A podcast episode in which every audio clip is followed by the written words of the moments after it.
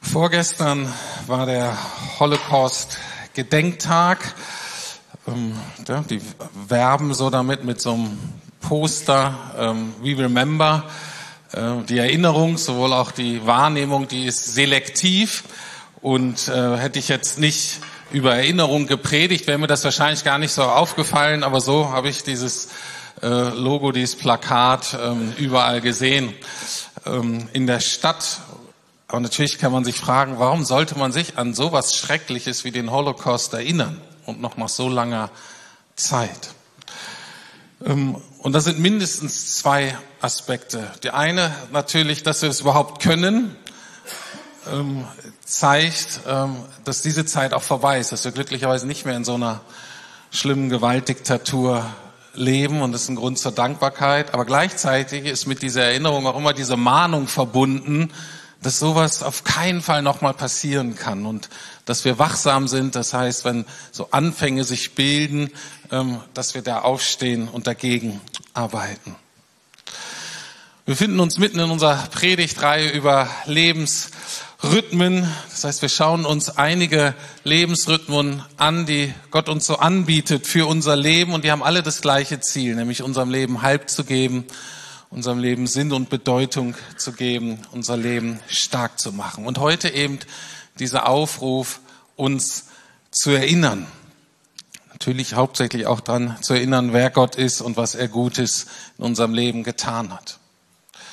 Menschen, ähm, die sich nicht an ihre Vergangenheit, an ihren Leben irgendwie erinnern können oder auch wollen, die verlieren mit der Zeit ihre Identität. Sie wissen letztlich nicht, wer sie sind und das Leben verliert dann im Kern auch ganz viel Bedeutung und Hoffnung.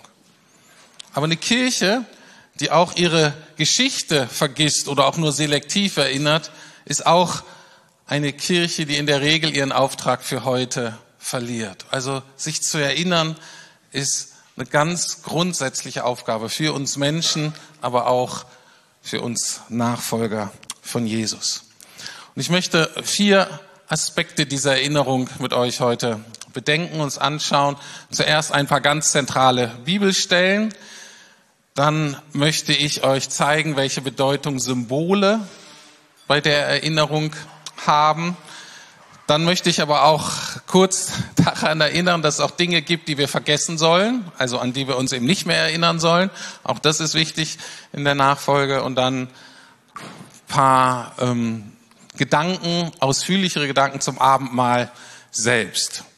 Ähm, das machen wir ja nicht immer, manchmal feiern wir das auch nur und so die Bedeutung wird so ein bisschen vorausgesetzt, so wird nur ganz kurz erklärt. Aber das Abendmahl heißt auch Gedächtnis oder Erinnerungsmahl. Ähm, und deswegen passt es natürlich gut, dass man sagen, Mensch, woran sollen wir uns da eigentlich erinnern und welche Symbole spielen da eine Rolle, die uns dabei helfen können. Aber wir fangen mal ganz klassisch mit ein paar Bibelstellen an. In Johannes 14, Vers 26 sagt Jesus Folgende. Der Helfer, der Heilige Geist, den der Vater in meinem Namen senden wird, wird euch alles weitere lehren und euch an alles erinnern, was ich euch gesagt habe. Also eine ganz zentrale Aufgabe des Heiligen Geistes, also des größten Schatzes, den Gott uns Menschen gemacht hat, nämlich sich selbst uns zu schenken in Form des, äh, Heiligen Geistes, eine ganz zentrale Aufgabe ist, uns dran zu erinnern. Und das, was Jesus gesagt hat und was er getan hat. Und der Heilige Geist wirkt dann eben durch Menschen, die diese Aufgabe eben mit ihm zusammen erledigen sollen. Und deswegen habe ich mal zwei Verse genommen aus dem Neuen Testament von zwei Aposteln, die eben auch genau diese Aufgabe ähm, für sich entdeckt haben und sagen, auch das ist mein Job hier. Römer 15, 15 steht, ich habe euch teilweise recht offen geschrieben, weil ich euch einiges in Erinnerung rufen wollte. Ganz ähnlich der Apostel Petrus in 2. Petrus 1, Vers 12 und 13. Aus diesem Grund will ich euch immer wieder an diese Dinge erinnern, auch wenn ihr die Wahrheit schon kennt und fest in ihr gegründet seid. Aber ich halte es für meine Pflicht, euch durch die Erinnerung wach zu halten, solange ich lebe. Und damit ist natürlich auch für mich als Pastor, aber für uns alle die Aufgabe übergeben, uns immer wieder an die zentralen Dinge des Glaubens und der Nachfolge zu erinnern. Und das ist manchmal gar nicht so einfach. Ich zum Beispiel beschäftige mich lieber mit neuen Sachen.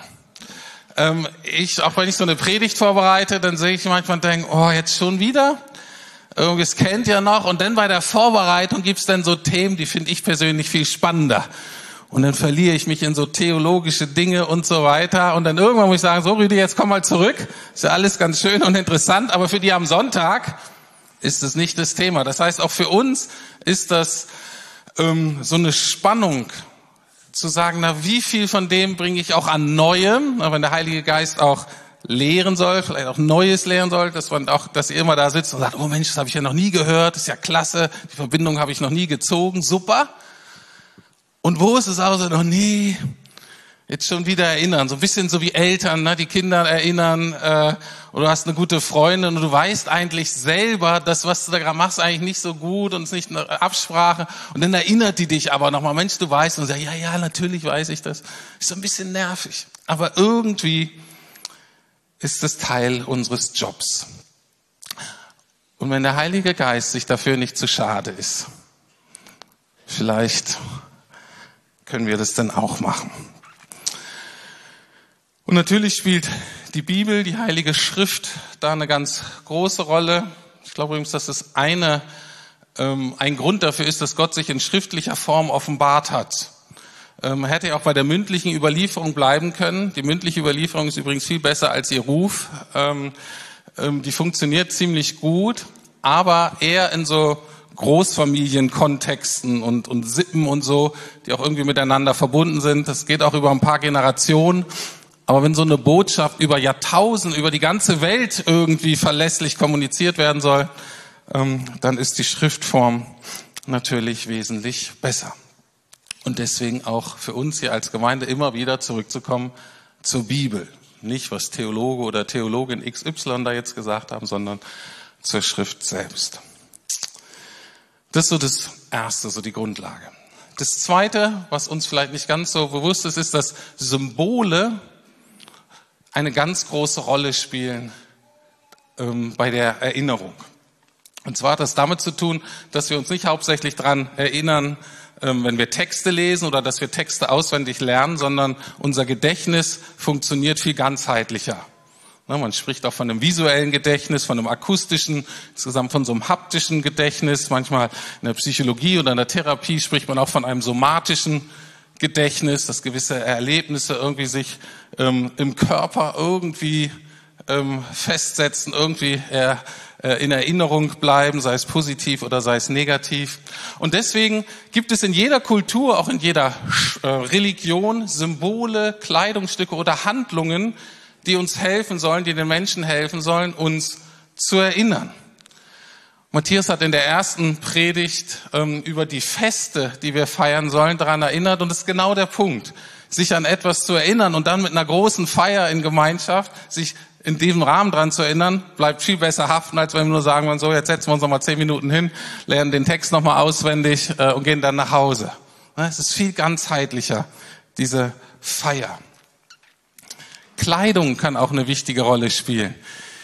Ähm, ich weiß nicht, ob wir mal so orthodoxe Juden gesehen haben, wenn die so voll gekleidet sind. Ähm, das ist schon auffällig. Ähm, das ist auch ein bisschen lustig, auch ein bisschen sonderbar.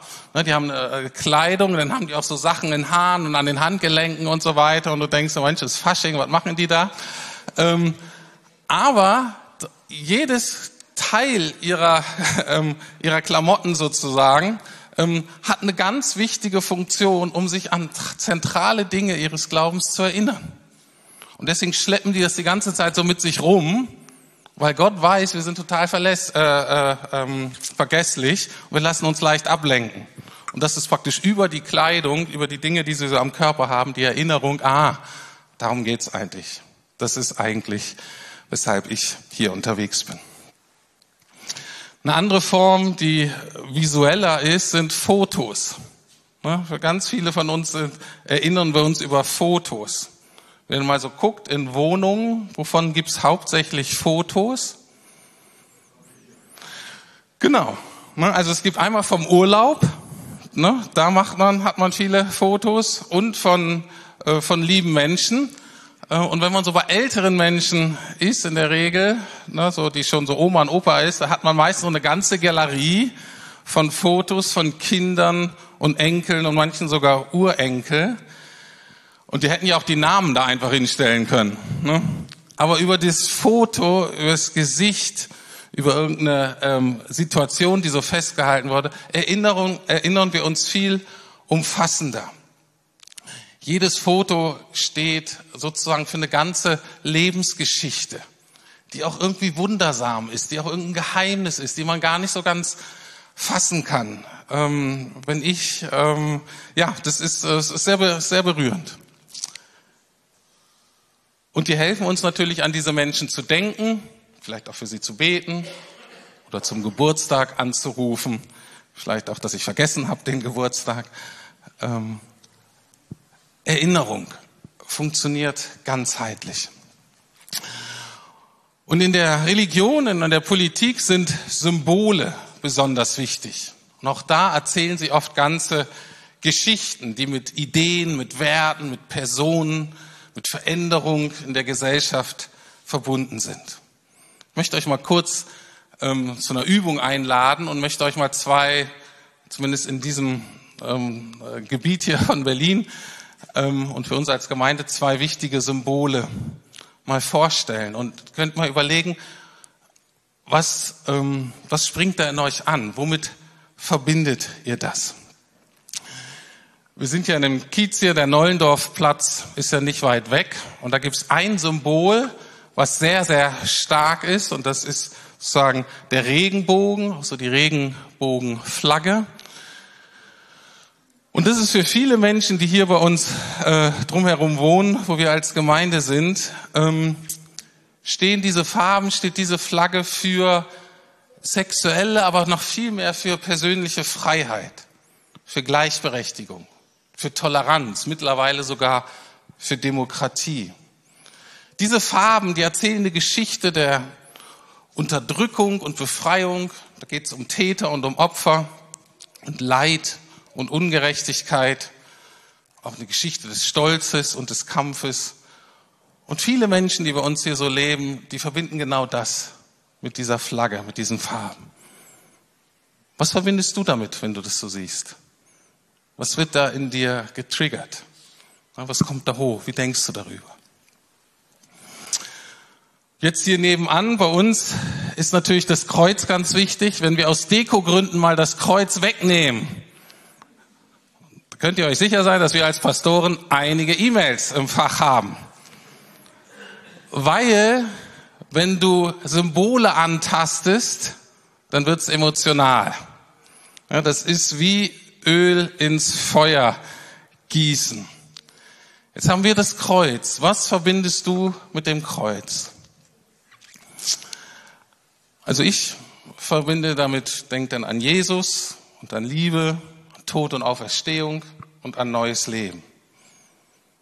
Aber ich weiß, dass hier in dieser Umgebung, aber auch weltweit, ähm, wenn Leute das Kreuz sehen, dann haben sie ganz andere Assoziationen damit. Dann werden sie an ganz andere Dinge erinnert als ich. Vielleicht an Gewalt, an Unterdrückung, an Heuchelei. Und das ist genau das Problem mit den Symbolen, die sind, haben sehr viel Macht, aber dadurch, dass sie auch sehr komplex sind, stehen sie für ganze Geschichten, für ganze Personengruppen. Und je nachdem, an welchen Teil der Geschichte, an welche Teil der Person wir dann denken, haben wir andere Assoziationen mit diesen Symbolen. Und gerade an Symbolen entzünden sich oft Streitereien, die eskalieren. Und dann kann man gar nicht mehr gut miteinander reden, weil das emotional so aufgeladen ist. Wir schauen uns gleich ein zentrales Symbol eben an im Christentum, wenn es ums Abendmahl geht. Wir schauen uns mal Brot und Wein an. Und auch da die Frage, was, welche Geschichte erzählt uns das und wozu sind wir eingeladen, wenn es um diese Symbolik geht? Aber zuvor möchte ich noch kurz was einschieben, weil ich dachte, das gehört irgendwie mit dazu, weil es ganz wichtig ist. Es gibt nicht nur Dinge, an die wir uns erinnern sollen, sondern es gibt auch Dinge, die sollen wir vergessen. Das gehört auch dazu, um als freier Mensch hier durchs Leben gehen zu können.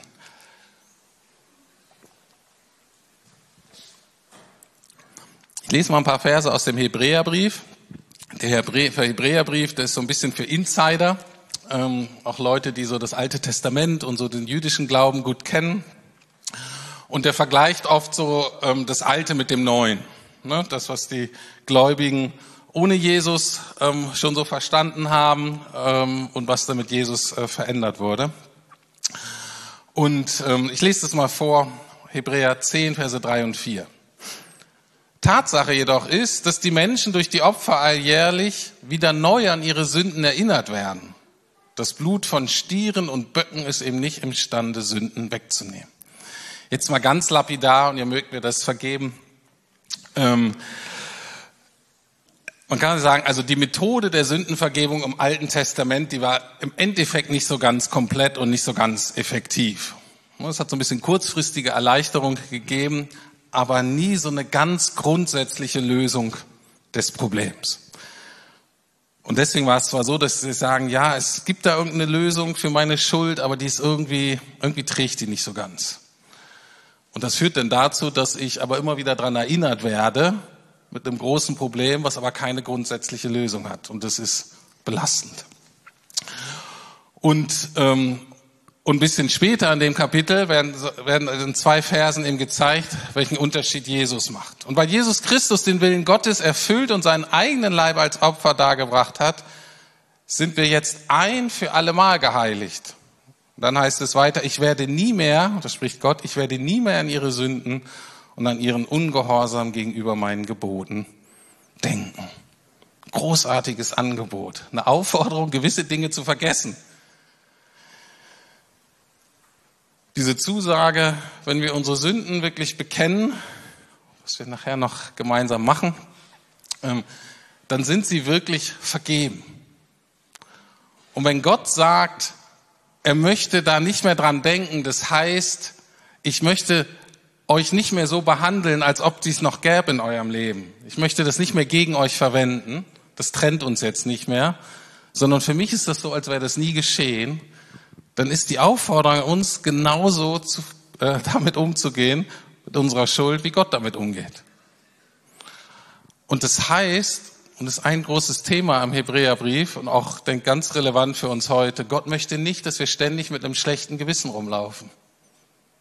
Die Freiheit der Kinder Gottes beinhaltet, dass wir wirklich, wenn wir das bekennen und die Vergebung von Jesus in Anspruch genommen haben, dass wir frei sind von dieser ganzen Scham, von den schlechten Gedanken, von den negativen Gefühlen, die da vielleicht mit verbunden sind. Und diese Freiheit in Anspruch zu nehmen. Und ich hoffe, dass wir das gleich im Abendmahl auch so erfahren können und werden. Jetzt ein kleiner Zwischenschritt und eine ganz praktische Frage an euch. Was willst du festhalten an Symbolen, an Handlungen? Was ist so das, was dem neuen Leben in der Nachfolge Jesu oder als Kind Gottes entspricht? Und vielleicht gibt es aber auch alte Dinge in deinem Leben, wo es gut wäre, die loszulassen. Zu sagen, ich will dadurch nicht mehr dran erinnert werden, weil das ist alt. Das soll eigentlich weg aus meinem Leben. Die Logik ist folgende, aber was hilft dir aus deiner eigenen alten Geschichte ohne Gott oder Bereiche deines Lebens ohne Gott auszutreten? und eben noch mehr Teil zu werden dieser neuen, ewigen, göttlichen Heilsgeschichte. Das ist so das Angebot. Zwei Beispiele aus meinem Leben. Kurz nachdem ich zum Glauben bekommen bin, ich hatte damals so einen Ohrring und der war irgendwie, ich hatte auch so lange Haare, ne, das trug man, trug man da so, ich hatte da auch noch Haare mehr. Und ich hatte da so einen Ohrring und der war, fand ich irgendwie cool. Und dann war es so, dass ich irgendwie beim Bibellesen innerlich so den Eindruck hatte, ich soll diesen Ohrring ablegen. Und das war ganz interessant, weil keiner von den Christen oder so hat irgendwie gesagt, hier ist ein Problem mit deinem Ohrring, sollst den Ohrring rausholen. Es war auch nicht so, dass ich jetzt dachte, als guter Christ musst du einen Ohrring rausnehmen oder dass ich Probleme gehabt hätte, wenn Männer mit Ohrringen rum. Gar nicht. Es war nur so eine ganz innere Überzeugung, dieser Ohrring stand für was Altes in meinem Leben. Der symbolisierte so meinen eigenen Weg, irgendwie gesehen zu werden und cool zu sein. Irgendwie so einen Platz zu haben. Und ich dachte, das brauche ich gar nicht mehr. Wenn ich das bei Jesus habe, was soll dieser Ohrring? Und dann habe ich diesen Ohrring so rausgenommen. Wie gesagt, ganz persönliche Führung, aber das war so eine Befreiung. So, ja, das ist alt, brauche ich nicht mehr. Ein Beispiel für etwas Neues. Das ist ein bisschen ähm, einiger Zeit, vor ein paar Jahren. Und zwar, ich habe meine persönliche Gebetszeit und Bibellesezeit, die ich in der Regel morgens mache, habe ich um eine symbolische Handlung erweitert. Und zwar, ich gehe jetzt immer einmal ganz bewusst, sonst sitze ich eigentlich immer ganz bewusst auf die Knie und spreche ein gewisses Gebet auf den Knien. Warum? Weil ich gemerkt habe, dass diese symbolische Handlung ganzheitlicher ausdrücken kann, was ich eigentlich jeden Morgen ausdrücken möchte, was ich auch sagen könnte, was ich auch lesen könnte oder im Gebet sprechen könnte. Aber durch diese symbolische Handlung werde ich besser daran erinnert. Das ist irgendwie ganzheitlicher. Das hilft mir auszudrücken, dass auch in diesem Tag ich sehr gerne meinen eigenen Willen unter Gottes Willen unterordnen möchte. Diese ganz einfache Handlung des Niederkniens erinnert mich daran, wer Gott ist und wer ich bin. Und rückt irgendwie so die Größen und Machtverhältnisse an jedem Morgen einfach mal klar. Und das Schöne daran ist, das wirkt oder das gilt völlig unabhängig davon, ob ich das gerade fühle, ob ich das gerade will, ob mir das gerade Spaß macht sondern ich sage, das will ich. Davon bin ich überzeugt, das ist gut. Das soll mein Leben prägen. Und dann unabhängig von dem, wie ich geistlich ich mich gerade fühle oder wie lieb ich gerade Herrn Jesus habe, mache ich das einfach. Und ist gut. Also, auch da, es hilft mir zu erinnern, noch mehr als wenn ich jetzt nur einen Text lese oder irgendwas spreche, eine ganzheitliche symbolische Handlung. Und deswegen nochmal, Vielleicht hast du so alte Kleidung, Symbole, Handlungen, die dich eher an das Alte erinnern. Und vielleicht ist es eine Befreiung, das aufzugeben. Vielleicht gibt es aber so ein paar neue Dinge in deinem Leben, wo ich sage, also, und das muss ja auch keiner sehen. Also ich will jetzt nicht so, dass ich irgendeinen Teppich mit mir rumtrage und das dann in der U-Bahn mache oder so. Ne? Und, äh, und wenn das ich dann im Wohnzimmer und meine Familie dann reinkommt, finde ich es auch ein bisschen komisch, wenn die mich da so knien sehen. Ähm, aber die gewöhnen sich da auch dran. Ähm, na, man muss das ja nicht, es geht ja nicht immer darum, öffentlich jetzt das so zu zeigen. Geht jetzt auch da für uns persönlich. Ähm, aber klar, manches ist vielleicht auch gut öffentlich zu zeigen, deinen Freunden, äh, deiner Familie. Es hat sich was geändert bei mir und das drückt sich eben jetzt so aus. Gut, soweit zur Bedeutung von Symbolen beim Erinnern, aber auch beim Vergessen. Kommen wir nun zum Abendmahl oder zum Gedächtnismahl. Das ist ziemlich einfach, weil Jesus da ganz explizit gesagt hat, dass wir das tun sollen, um uns an ihn zu erinnern. Wir lesen mal Lukas 22, 19 und 20. Jesus nahm dann ein Fladenbrot und dankte Gott. Er brach es, reichte es den Jüngern und sagte, das ist mein Leib, der für euch hingegeben wird. Tut dies als Erinnerung an mich. Ebenso nahm er den Kelch nach dem Essen und sagte, dieser Kelch ist der neue Bund, der sich gründet auf mein Blut, das für euch vergossen wird. Ja, je nach Übersetzung kann man das sagen, tut dies zu meinem Gedächtnis oder tut dies als Erinnerung an mich. Und das Schöne ist, das machen tatsächlich alle Kirchen. Es gibt ja viele, wo man sagt, wir machen es nicht, steht doch da. Aber da ist mal wirklich was, äh, äh, das machen alle. Zwar in unterschiedlicher Form und auch unterschiedlich häufig. Ne? Manche machen es jeden Tag. Denkt man, wow, okay, ja, das ist wirklich Erinnerung jeden Tag. Viele machen es einmal die Woche, so im Gottesdienst. Wir machen es nur einmal im Monat, was ich persönlich zu wenig finde. Ähm, aber gut, der leitende Pastor kriegt nicht immer seinen Willen. Äh, und äh, manchmal machen sie so einmal im Jahr. Und dann denke ich, wow, die müssen echt ein gutes Gedächtnis haben. Wenn es einmal im Jahr dann immer behalten. Also gibt es ganz unterschiedliche Punkte. Ähm, und dieses ähm, Kirchen, wisst ihr wahrscheinlich, haben unterschiedliche Anzahl von Sakramenten und in der evangelischen, auch wir als Freikirche, wir haben praktisch nur noch zwei sogenannte Sakramente, das ist die Taufe, aber auch Abendmahl. Was ist denn Sakrament? Was, was bedeutet das? Ähm, ich kann da nur so ein paar grundlegende Gedanken zu geben. Manche nennen ein Sakrament auch ein Gnadenmittel. Also etwas, was Gott festgelegt hat, etwas Praktisches, ähm, wodurch er wirkt.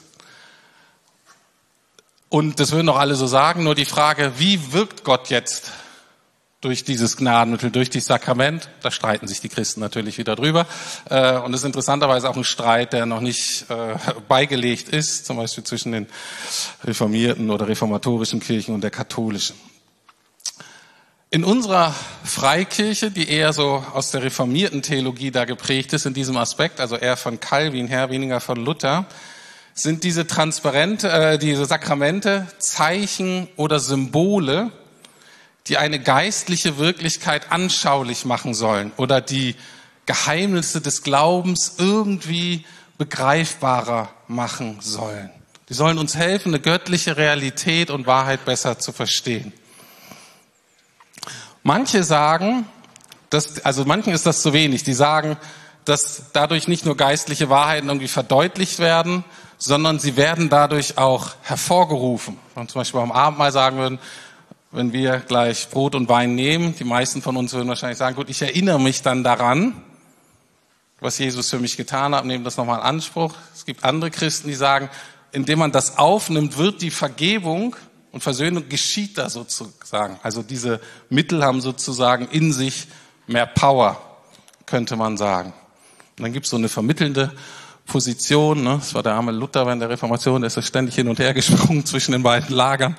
Äh, und er sagte so, ja, das bewirkt wirklich was, aber der Glaube muss dazukommen. Und dann haben die Kraft. Ohne Glaube ist es tote Tradition und bringt nichts. Genau. Und ich glaube, die meisten von uns sind so eine Mischung aus freikirchlich reformiert und lutherisch. Also, das sind so die Sakramente. Sollen uns was verdeutlichen, veranschaulichen, sollen was in uns bewirken, die Gnade, die Gott in uns wirken möchte. Und jetzt gucken wir uns mal die Symbole fürs Abendmahl an und schauen, was verbinden die? Welche Geschichte soll da in uns angeregt werden? und wir haben hier Brot und Wein. Ich habe jetzt leider hier nicht, weil ich nicht noch Platz habe. Da kennt ihr so einen, so einen Weinkelch. Wir haben hier nur Saft drin, aber ein Weinkelch und irgendwie so ein Brot. In welche Geschichte werden wir eingeladen? Brot und Wein. Einerseits ganz zentral ist die Kreuzigung. Wird ja auch in diesen Versen, die wir nachher nochmal lesen, wird es sehr deutlich. Die stehen für Jesu Leib und Jesu Blut. Das heißt, es ist eine Erinnerung an Tod und Auferstehung, an Vergebung, an Versöhnung und neuen Leben. Das ist das eine. Steckt aber noch mehr drin. Wir werden daran erinnert, dass das geschehen ist, während die das sogenannte Passafest gefeiert hat, haben. Das heißt, ähm, Matthias hat uns in seiner ersten Predigt genauer erklärt, ähm, warum das ein schönes und wichtiges Fest war. Und Paulus sagt auch, Christus, unser Passalam, ist geschlachtet. Das heißt, Brot und Wein können uns daran erinnern oder sollten uns daran erinnern, dass wir Teil der jüdischen Geschichte sind. Also der christliche Glaube ist im Grunde eine Weiterentwicklung des Judentums. Ne, das Abendmahl soll uns immer daran erinnern, dass unser Messias Jude war. Dass zwei Drittel unserer Bibel die jüdische Bibel sind. Ne, dass wir ganz klar auf den jüdischen sozusagen Vorfahren stehen, die dann leider Jesus nicht so erkannt haben. Aber es ist eine Erinnerung, es ist eine jüdische Heilsgeschichte, in die wir eingepfropft wurden, in die wir später dazugekommen sind. Und deswegen nochmal, müsste eigentlich für Kirche und Christen Antisemitismus undenkbar sein. Völlig unlogisch. Geht gar nicht steckt auch in dieser Symbolik. Dann natürlich Brot und Wein steht für gemeinsames Essen und es steht für Gemeinschaft. Und deswegen haben wir in der Gemeinde als Gemeinde sehr lange dafür gekämpft, dass wir diesen einen Kelch haben der Gemeinschaft. Und auch da jedes Mal im Herbst und bei den Grippewellen gab es so einen Shitstorm dann, äh, wo dabei sagt, wie könnt ihr aus einem Kelch trinken, dann wären wir alle krank. Und wir haben gesagt, ganz lange, ist egal. Dann lass uns krank werden. Wir gehören zusammen. Jesus hat, wir sind hier eine Schicksalsgemeinschaft. Wir haben uns nicht aus, wir trinken alle von einem Kelch. Das ist die Gemeinschaft. Und wir haben durchgehalten bis Corona. Jetzt haben wir diese einzelnen Kelche. Und wisst ihr, warum ich diese einzelnen Kelche nicht mag? Oder Becher? Weil die genau das ausdrücken, was sowieso unsere große Gefahr ist. Die extreme Individualisierung unseres Glaubens. Nicht nur du und ich und wir als Geschwister vor Jesus, sondern dieser Kelch sagt, ich und mein Jesus. Ich und mein Körper, ich und meine Gesundheit. Und wir verlieren die Symbolkraft der Gemeinschaft. Und ich verstehe das natürlich mit Corona und so weiter. Aber seht ihr, Symbole, die sprechen eine Geschichte. Und wenn man Symbole ändert, ändert man manchmal auch die Geschichte.